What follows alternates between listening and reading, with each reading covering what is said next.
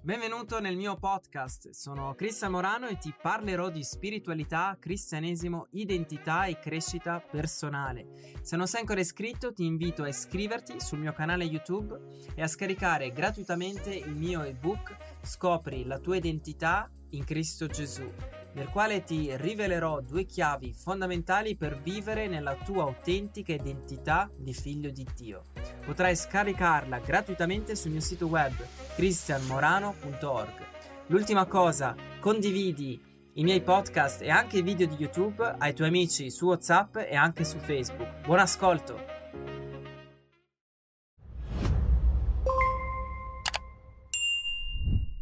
Nella Bibbia non si trova nessuna scrittura connessa, comunque che parla eh, al riguardo dei pregare per i morti, né tantomeno la Bibbia parla del purgatorio. La Chiesa Cattolica insegna che si può aiutare un morto che è andato in purgatorio attraverso la preghiera o facendo l'elemosina, facendo eh, opere buone, ma tutto questo è completamente non biblico, anzi è diabolico. E non c'è nessun esempio nella Bibbia ed è contro la fede in Gesù. Quando preghi un morto, che sia un morto in paradiso o anche all'inferno, è molto dannoso perché ti apri alla menzogna, ti apri alla negromanzia e anche alla divinazione, eh, che sono peccato e con il rischio che ti apri all'influenza della stregoneria egiziana.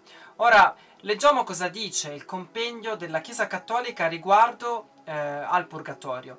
Il purgatorio è lo stato di quanti muoiono nell'amicizia con Dio, ma benché sicuri della loro salvezza eterna, hanno ancora bisogno di purificazione per entrare nella beatitudine celeste. Basta che leggi solamente questa frase per comprendere che è completamente una bugia e non è biblica.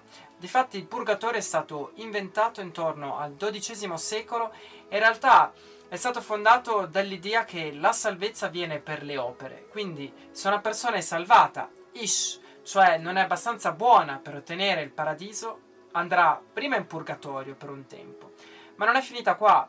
La bella notizia per un'anima in purgatorio è che può essere aiutata attraverso le preghiere o le indulgenze fatte dai viventi. Difatti, nel compendio della Chiesa Cattolica è scritto: In virtù della comunione dei santi, fedeli ancora pellegrini sulla terra, possono aiutare le anime del purgatorio, offrendo per loro preghiere di suffragio, in particolare anche il sacrificio cristico, ma anche le elemosine, indulgenze e opere di penitenza. Difatti, se ci pensi, durante il funerale si prega per assistere il defunto affinché eh, ottenghi il paradiso e possa scampare meno tempo possibile nel purgatorio. Ma a prescindere che il purgatorio non esiste, non è biblico e eh, storpia completamente la visione biblica della salvezza, ma se ci pensi bene il purgatorio non è nient'altro un'arma per avere controllo sulle persone, rinforzando e eh, favorire la pratica delle indulgenze. La parola purgatorio nella Bibbia non esiste. A livello biblico, quando una persona è salvata, andrà direttamente in paradiso e, eh, oppure se ha rifiutato Cristo, quindi ha rifiutato la salvezza, andrà all'inferno. La Bibbia parla chiaramente che quando una persona diventa cristiana, cioè nasce di nuovo, viene completamente redenta, perdonata e adottata come figlio di Dio. Perché durante la salvezza lo spirito umano ritorna in vita, cioè viene riconnesso con Dio, che è la sorgente di vita. Ma la persona eh, deve rinnovare la propria mente, cioè trasformare la mente e eh, pensare come Cristo, come la parola di Dio insegna, deve camminare e vivere nello spirito.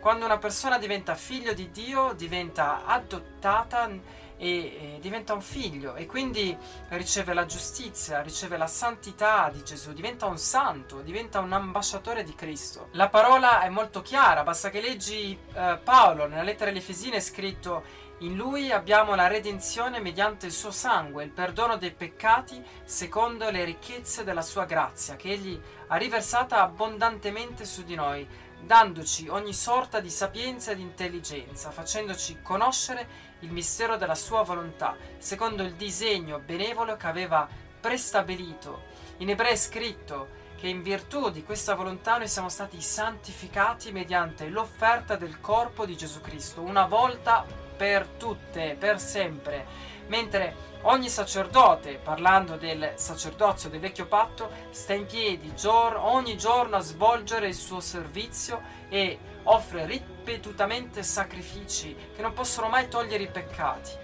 Ma Gesù, dopo aver offerto un unico sacrificio per i peccati, è per sempre seduto alla destra di Dio. Aspetta che i suoi nemici siano posti come sgabello dei suoi piedi. Infatti, con un'unica offerta, egli ha reso perfetti per sempre quelli che sono santificati.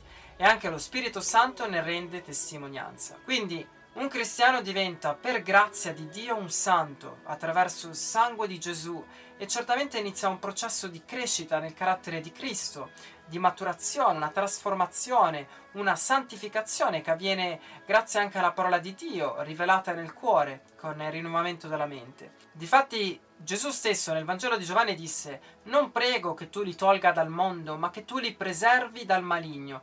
Essi non sono del mondo come io non sono del mondo. Santificali nella verità, la tua parola è verità. Anche Paolo nella sua lettera agli Efesini parla della santificazione della Chiesa, cioè del corpo di Cristo, confermando quello che Gesù stesso ha detto eh, nel Vangelo di Giovanni riguardo alla parola di Dio. Difatti Paolo dice, Mariti, amate le vostre mogli come anche Cristo ha amato la Chiesa e ha dato se stesso per lei, per santificarla dopo averla purificata, lavandola con l'acqua della parola, per farla comparire davanti a sé gloriosa, senza macchia, senza ruga o altri simili difetti, ma santa e irreprensibile.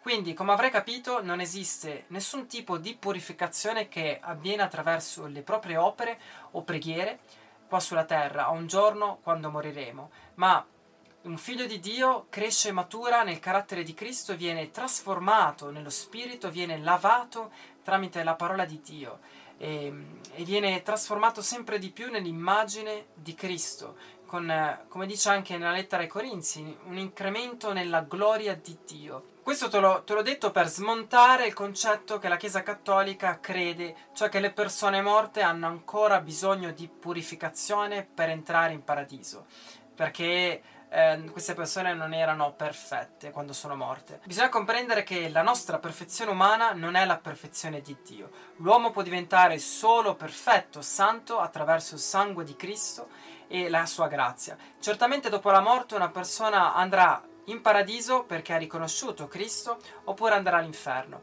E per una persona che sarà salvata ci sarà, ci sarà un giudizio, ma che non è connessa alla salvezza eterna. Quindi il purgatorio non esiste e eh, non bisognerebbe pregare per i morti come intende la Chiesa Cattolica e né tantomeno applicare le indulgenze che sono ridicole. Quindi ho concluso questo video e eh, se tu preghi per i morti o credi eh, alle indulgenze ti invito a metterti in discussione, ti invito a leggere il Vangelo e, e a cercare la faccia di Gesù, a chiedere lo spirito di verità che ti possa rivelare la verità.